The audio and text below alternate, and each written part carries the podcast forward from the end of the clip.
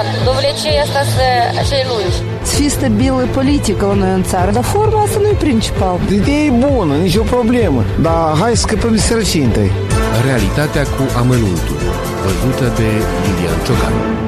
La sfârșitul anului trecut, combinatul Franzeluța a spus într-un comunicat că informația apărută în spațiul public despre o iminentă scumpire a pâinii nu este veridică. Toate informațiile cu caracter manipulator ce apar în spațiul public induc în eroare consumatorii, de aceea venim cu un apel la corectitudine, pornind de la interesul major de a oferi cetățenilor doar informații obiective, se spunea în acel comunicat din decembrie. Totuși, deja în februarie, din cauza pierderilor invocate, combinatul anunța scumpirea pâinii, iar premierul Gavrilița declara că scumpirea pâinii de către Franziluța a fost o decizie ce nu mai poate fi amânată, era firesc în condițiile în care scumpirile de tot felul se țineau lanț.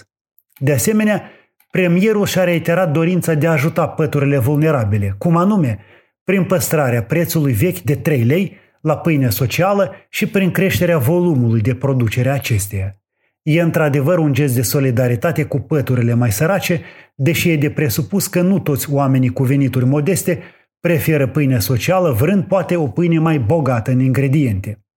Un pensionar din sectorul botanica cu care am discutat prefera să cumpere mulți ani la rând pâine socială dintr-un magazinaș al combinatului Franzeluța, amplasat în capitală la intersecția bulevardului Traian cu strada Grenoble.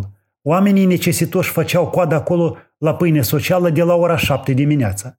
Dar la un moment dat, magazinașul a dispărut mai exact prin anul 2020 și pensionarul suspomenit a fost nemulțumit el trebuind să facă acum un drum mai lung până la un alt magazin. Și el face, căci nu are de ales.